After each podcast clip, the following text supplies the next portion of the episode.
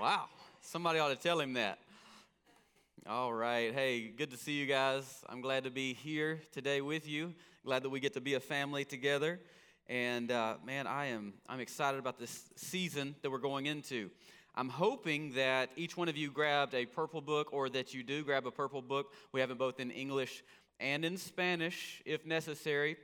The idea behind the purple book is that uh, as we go through this next year, so there's two parts happening. But as we go through this next year, as you will see, there are uh, 12 chapters, 12 chapters, and each chapter is broken into four or five lessons. Now, I know there's many overachievers in here. Turn it down. like, let your overachieving be chewing a lot on one lesson per week at a time. Don't run through it. The point is to let it just marinate and so that we disciple one another together and be discipled together. It's going to take about a year. It's okay you've been like you are for a long time. And so it's just give it a year and we'll get some discipleship according these are these are 12 pillars of the of uh, biblical principles that we all live by or are called to live by uh, as believers. There's no denominational bent to this. This is just scripture. Super easy. There's going to be applicable questions and the address to where you can find the verse that answers it. And then you write it according to how you're interpreting what scripture says back. So it helps you to get foundation of scripture inside of your soul so that you know how to uh, defend your faith or communicate your faith or stand firm on situations and circumstances, how to live out your faith, how to apply faith in different uh, genres or scenarios or domains, spaces of life. And so you're going to begin to cognitively respond out of the very practices that you put into place based on each lesson at a time. Is that good? You're wow. You're like, that's better than I know. I don't know, quite know what you said, but I'm just going to do one lesson at a time and see what happens. So, that, I'm with you. I'm that guy. So, hey, also, in your tribe, we're hoping that you join a Thrive tribe as well because that's where you get your family. That's where you get your pastoring. That's where you get your needs met on a day, a weekly and a daily basis because that's where connections start to come in, and we all need those relationships, those those family relationships, connections, those people that we can uh, we can entrust things to when necessary and as needed. Now, I'm going to give you another perspective because here's a reality. We're about to play a video. Here's a reality of how life is for us as humans when we don't have tribes and why we need a tribe. Y'all play this? While remaining a part of the herd, antelope finds strength in numbers. With a large group, it's harder for predators to pick out individuals. Being the fastest animal on land has its advantages. Traveling over 71 miles per hour, the cheetah chases down its prey. Outside of the group, the antelope is found alone and is no match for this predator.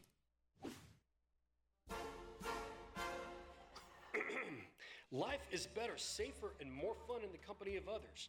Find the right herd for you at livewithpurpose.church slash tribes. There you can search for small groups or what we call tribes. After all, birds of a feather flock together, so come on, grab this opportunity by the horns. Join a group today. hey, no. Nobody wants to get, get caught slipping. And so that's what's going to happen if you're not in a tribe, all right? You're out there on your own trying to do life, and you're going to get caught up. So you want people around you to help defend off. So, hey, also, Faith Fest, as you saw coming in, there's uh, two tables, high tables, high top tables out there with a lot of paper on it. That's just not a, a mess. We didn't leave a mess out and we forgot to clean it up. That is for you to find a spot and say, hey, here's where I can plug in to Faith Fest Faith Fest. And Faith Fest is a time where we come together. We're going to come together right here. Thank you for playing that. And we did this last year, first year. We didn't know what to expect. We had 2,000 people show up. That's a success, by the way. And so we had uh, about, yes, thank, there you go. I love it. We're engaged. About six churches uh, come together, and, and then we serve the community. And there was a lot of people from the community that uh, are unchurched. And so we were honored to be able to serve them for, mo- uh, for all day long. On, on It was Halloween that, that year, last year, and this year it's going to be Sunday, October 30th. We're going to shut down our buildings uh, as about eight, ten churches, and then we're going to come together out at Canes at the Cain Center we're going to have an outside worship set and service for the church at 11 a.m. till 12. From 12 to 2, the churches are going to eat together and fellowship together and get to know one another on a personal level. At 2, the community is going to be coming out. Yes, that was an airplane dropping candy. We actually are supposed to have two airplanes dropping candy this year. And so we're expected anywhere, we're expecting anywhere, that's a good looking beard on that dude.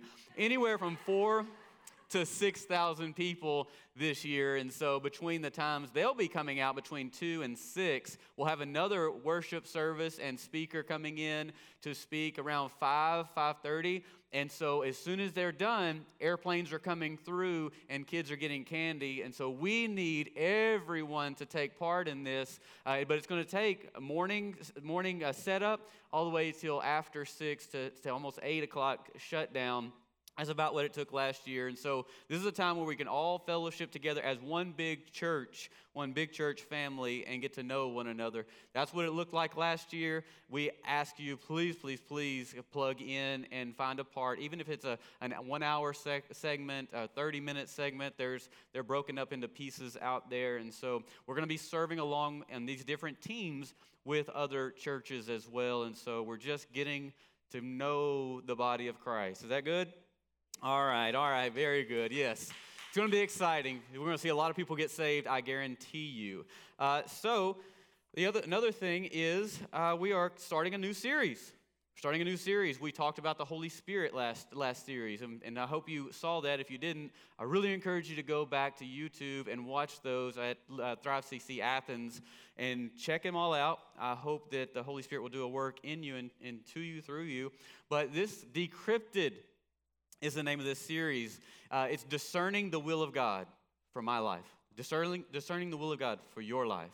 And so we, we often hear the word encrypted, like when you, maybe you have, I know on my computer, I use a MacBook, I'm a Mac dude, and so I can encrypt the things that I put into my trash and get rid of it so that no one can ever figure out what it was. Or there's encrypted texts through, say, like WhatsApp, I believe it's encrypted, or some of these other apps. Whenever it texts, it's encrypted.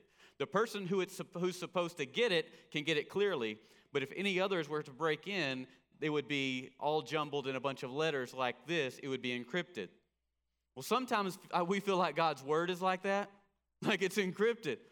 I have no idea what this says, and I don't know what God wants from me, and I don't know what He has for me fully. I've heard some stories, I've seen some people, I watched my grandma, my grandfather, but what does it mean for me? It's so much jumbled letters and words and, and things put together. But well, we're going to decrypt the Word of God. Thank you. One person's excited. At least one person will discover the will of God for their life here in this next. But we're, that's, what, that's the journey we're about to be on. And we're going to start on a very, very basic level. We're actually going to, it's, it's, it's basic, but it's the most important uh, step.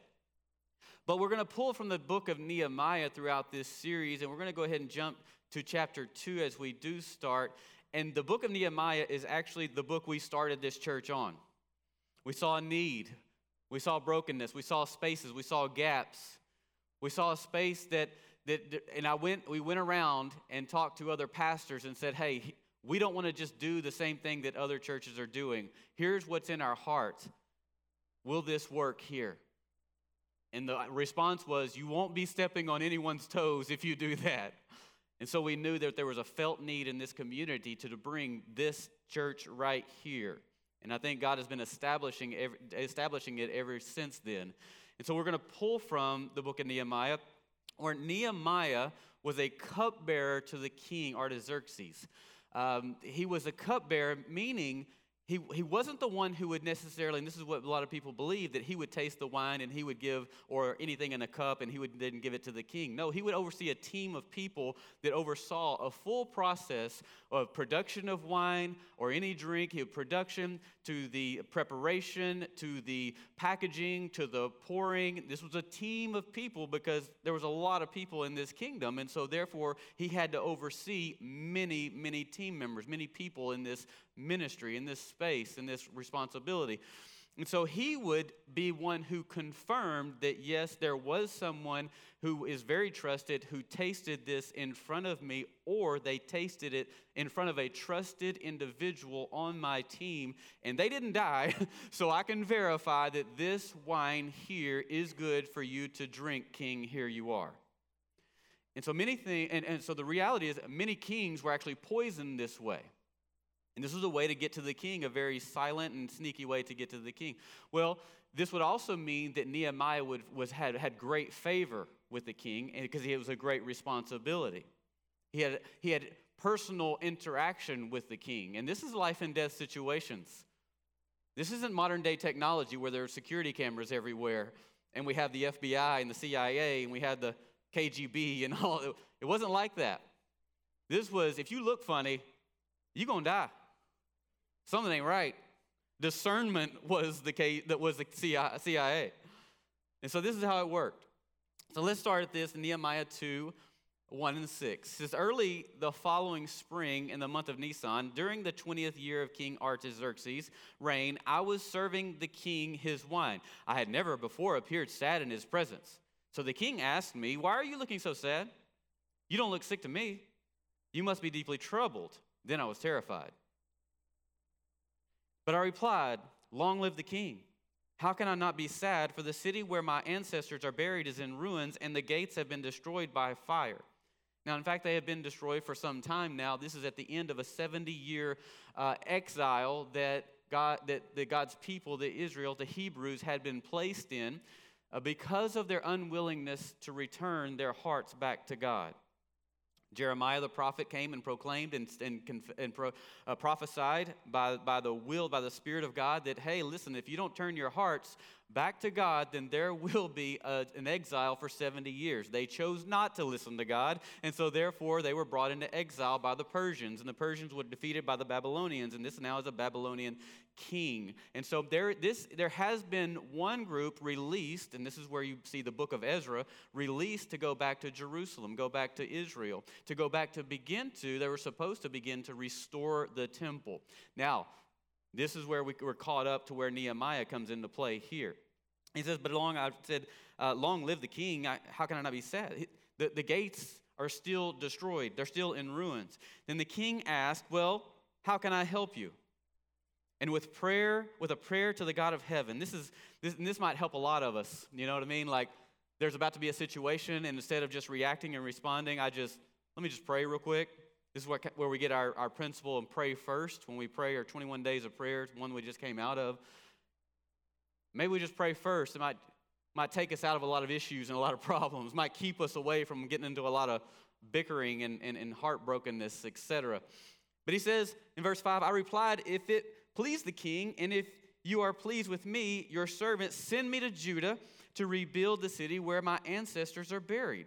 The king with the queen with the queen sitting beside him. By the way, this was believed to be Esther because this would have been the time that, that Esther would have been the queen. And so the queen sitting behind beside him asked, How long will you be gone? When will you return? After I told him how long I would be gone, the king agreed to my request. Can I just add this little piece here? So many times, he had great favor with the king. He had great favor and responsibility and obviously tr- obviously trust right here because there had been a group also that tried to come and bring restoration and the king denied their possibilities and so this is why this is why Nehemiah was a little also a little reluctant thinking that he may get turned down too but can I tell you this many believers pray for favor with their employees when that favor can just be earned by doing above and beyond what is expected? That's a little free piece, all right? All right. And so the literal reason, though, Nehemiah was sad was because of the Jews and, and Judah. Now, his family was, uh, the families where his, uh, places where his family was buried was laid in ruins, yes, but a lot of his family was still there as well.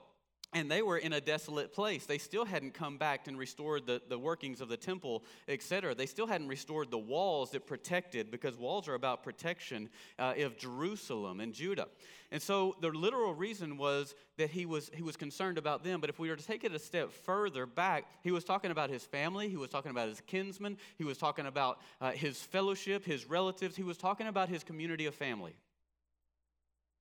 Because they were very close like they took care of one another.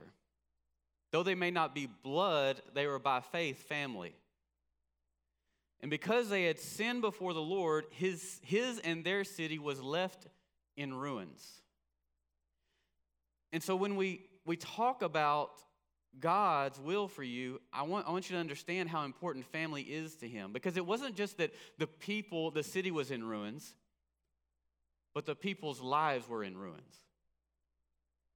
So there's a physical manifestation, meaning there's a physical burning down, there's a physical ruining, there's a physical walls were down, there's a physical physical gaps in the in the walls of, of the of Jerusalem, but there was also walls broken down in their lives.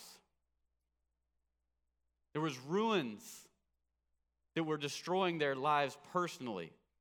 And so what is God's will for you? Number 1 is to adopt you into his family. He just wants to be family. He's not looking for slaves. In fact, he releases us out of slavery and out of bondage into family.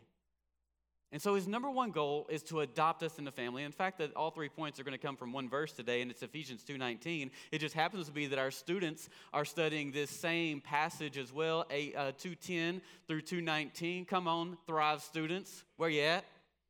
Whoop, whoop. All right and says, Now therefore you are no longer strangers and foreigners, but fellow citizens with the saints and members of the household of God. Isn't that good news? He says, Now you're a member of the household of God. But let me just, let's just think about that. You are now God's child in the Lord. So the people sitting next to you, they're your brothers, they're your sisters. No, that's my wife, but that's still your brother. That's still your, your sister. You're still one another. You're still together. You're still family. You're still part of something that is beyond you. We all, following salvation, have been in, adopted into the family of God.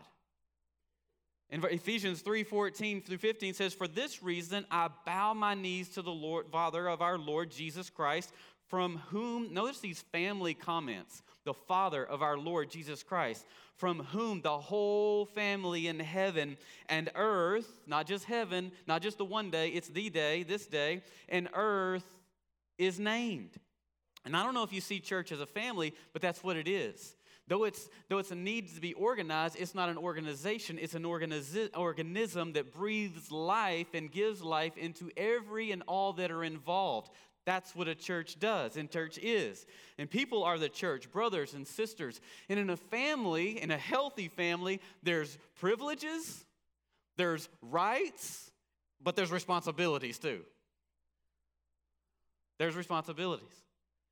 And in a good family, you're giving those children, your children, responsibilities really early so they understand the value of principle and, and, and responsibilities.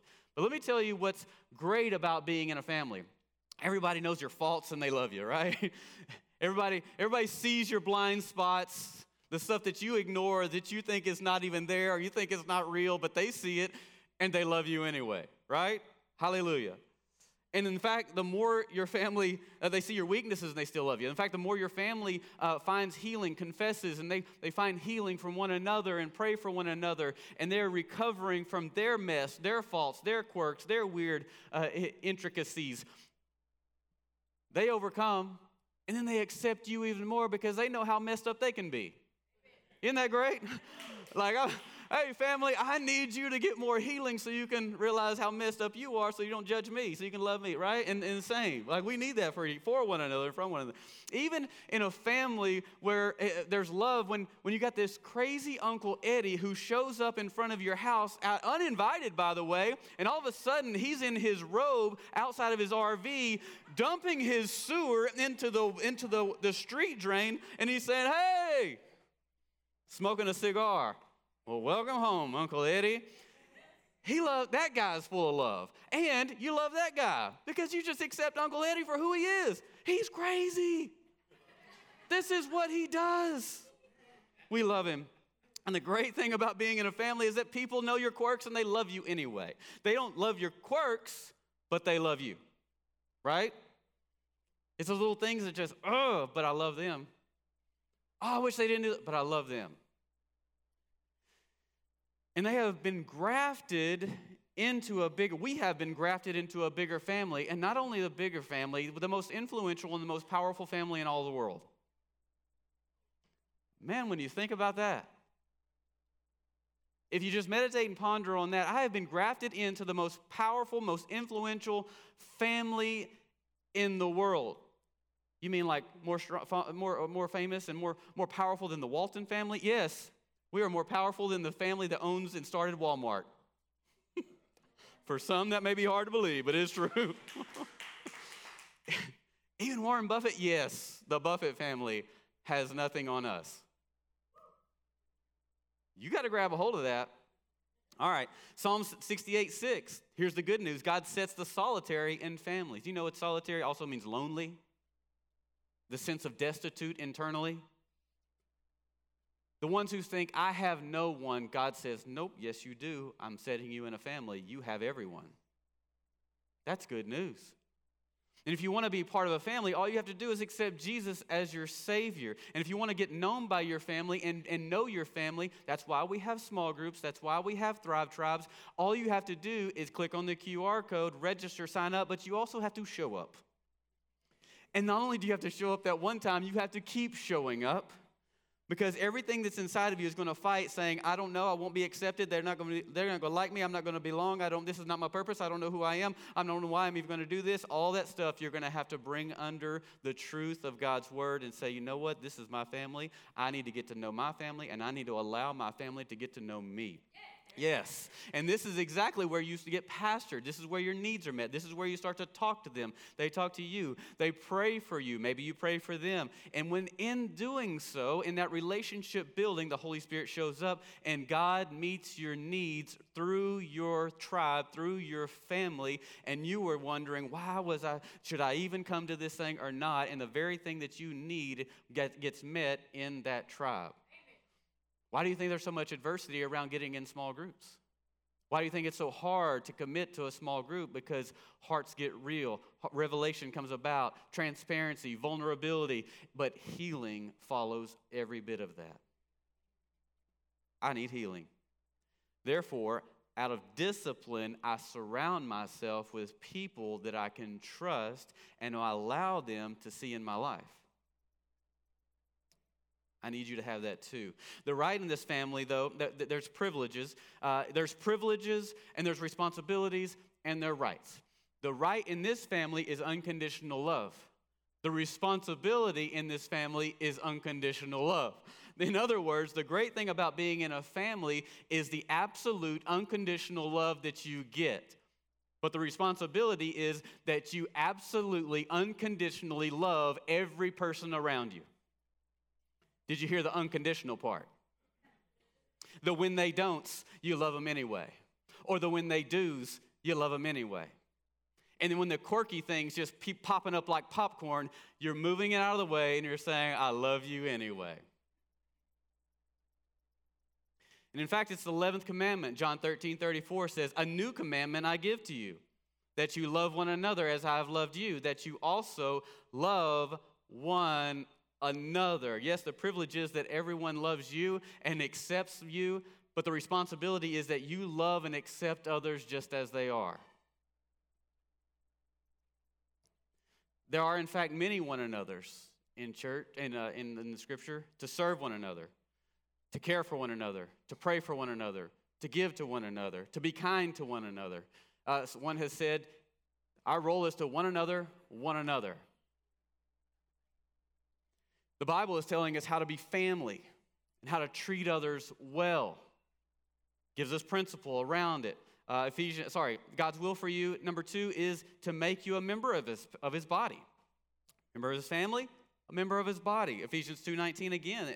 Now therefore, you are no longer strangers and foreigners, but fellow, fellow citizens with the saints and members of the household of God. You're a member of the household of God. Ephesians 5.30 says, for we are members of his body, of his flesh, and of his bones. And somehow we have disconnected being a part of his body from Jesus himself.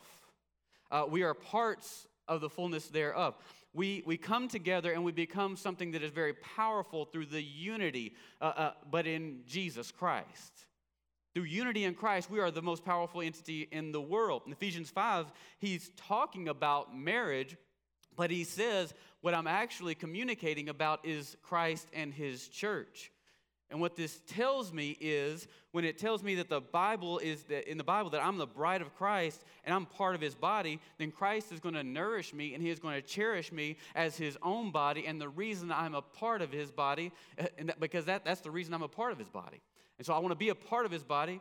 He cares for me. He takes care of me. He meets my needs. Ephesians 1 22 through 23 says, He put all things together under his feet, all things under his feet Notice the body parts, and gave him to be head over all things to the church, which is his body, the fullness of him who fills all in all. What is the fullness of him?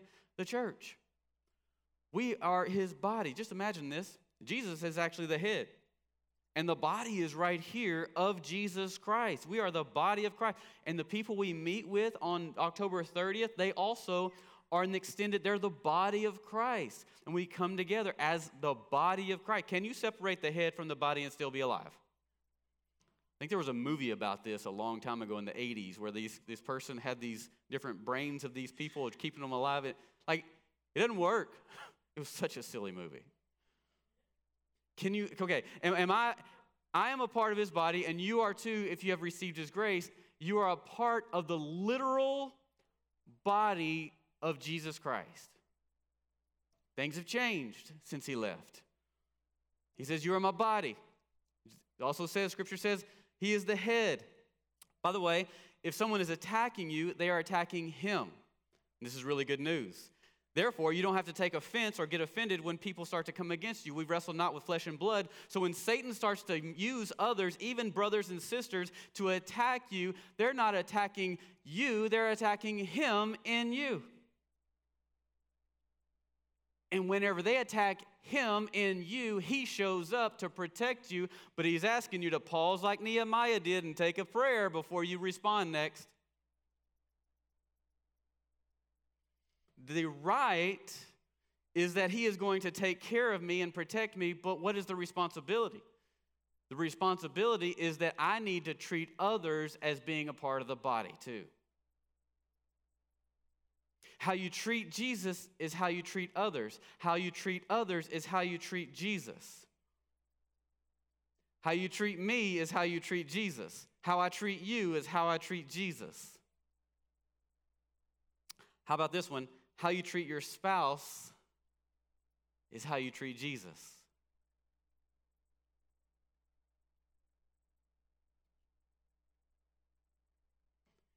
You ever chewed anyone out?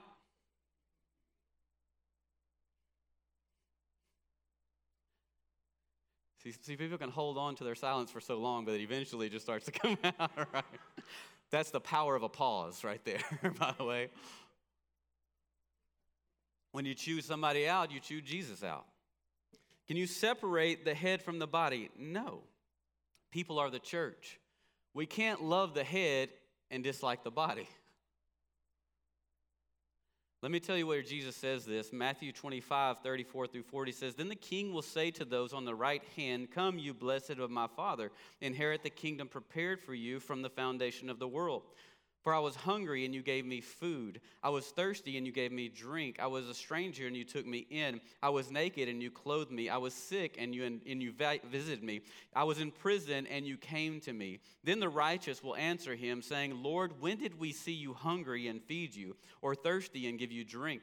When did we see you a stranger and take you in, or naked and clothe you? Or when did we see you sick? Or in prison and come to you. And the king will answer and say to them, Assuredly I say to you, and as much as you did it for the least one of the least of these my brethren, you did it to me. My brethren, my family, my body, you did it to Jesus.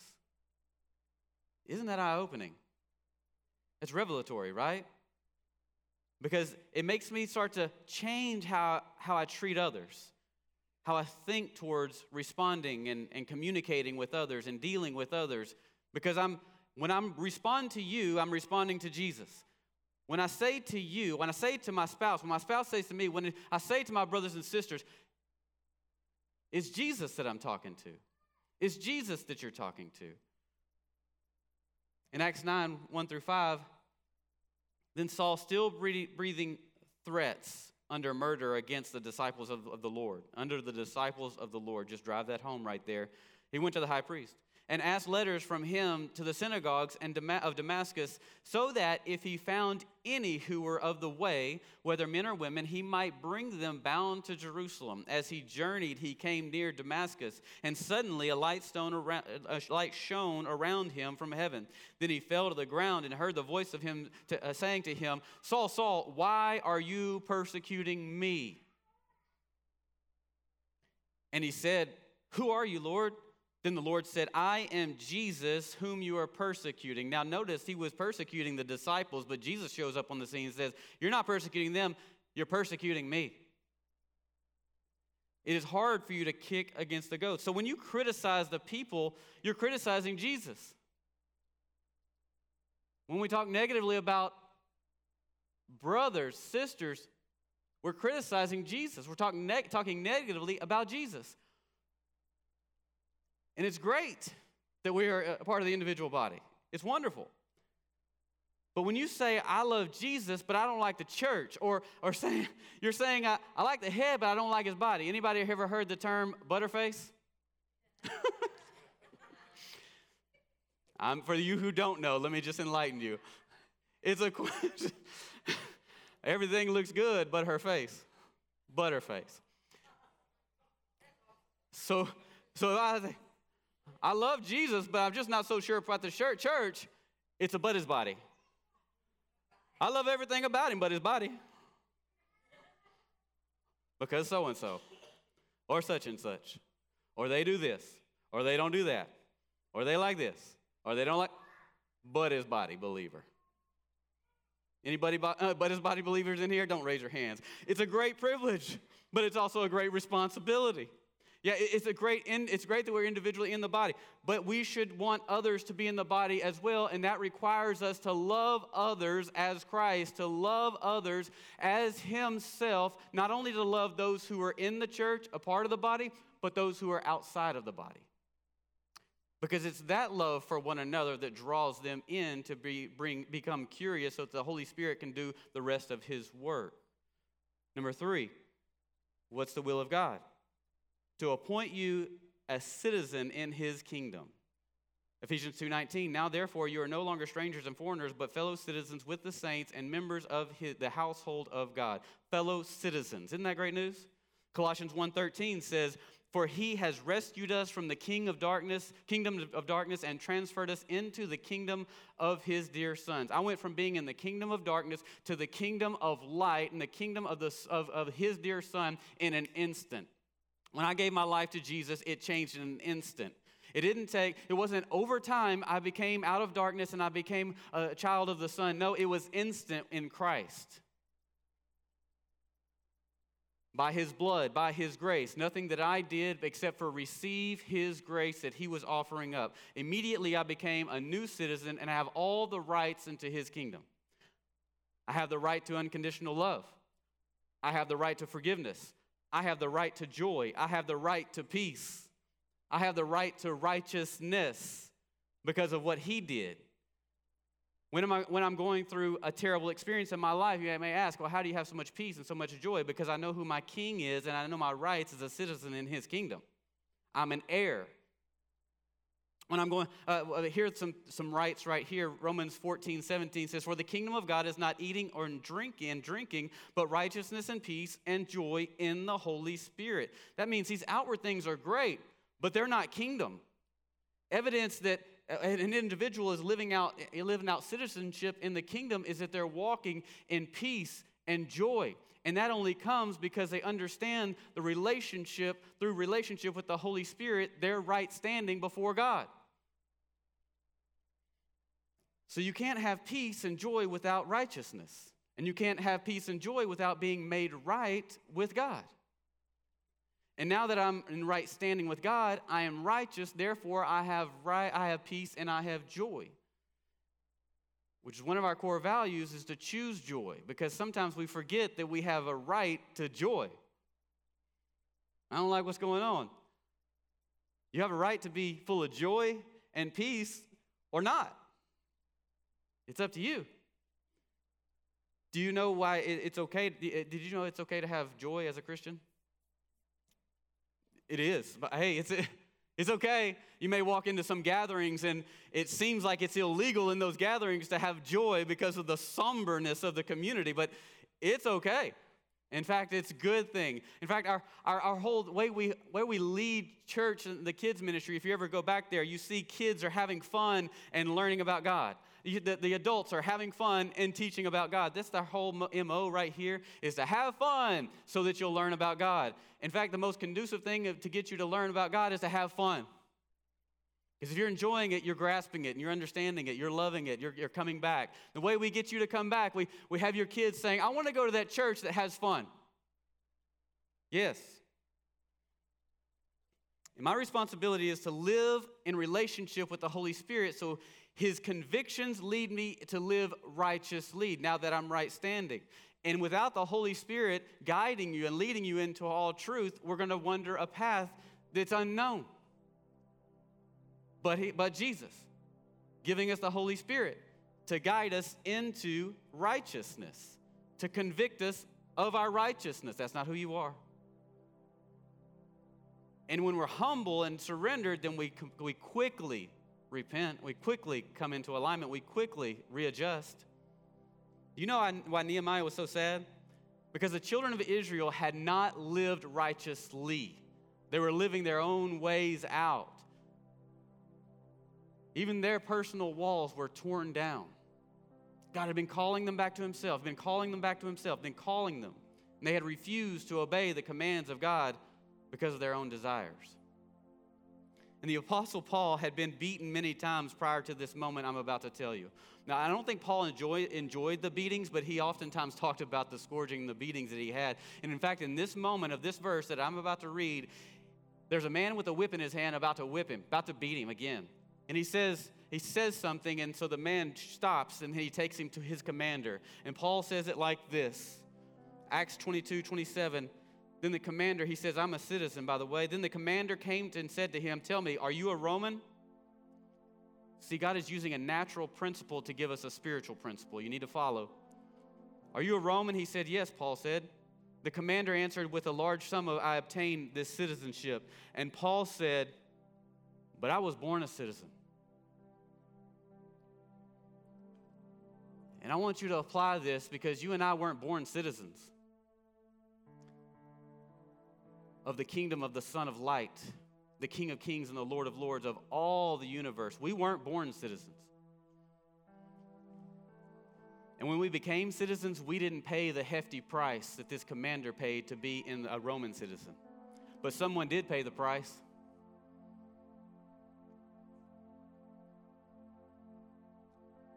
and that was Jesus himself. We couldn't pay that debt, so he did for all of us. Love paid a debt that we would never be able to pay so that we could be citizens into a kingdom we would never be able to earn our way into, so that we could have the rights of unconditional love, forgiveness, joy, peace, to be in right standing with God the Father. But we also have a responsibility. Freely you have received. And in every quirk, every fault, every attack, every misunderstanding, every hurtful moment, freely we give back away.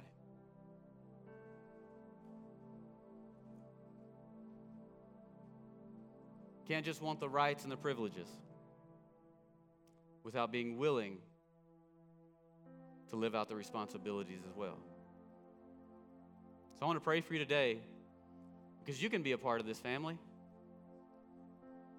You can be a, a citizen to the kingdom of God, and you don't even have to earn it. All you have to do is receive it by grace, by faith. And it's His grace that will give you all of these privileges, all of these rights, with the expectation that you'll too give those away. I want to pray for you if you're there. You just repeat after me. Lord, I thank you for paying a debt that I could not afford.